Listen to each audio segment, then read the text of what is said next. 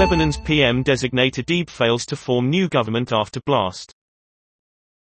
The previous cabinet resigned in August amid angry calls for reform after the Beirut port explosion.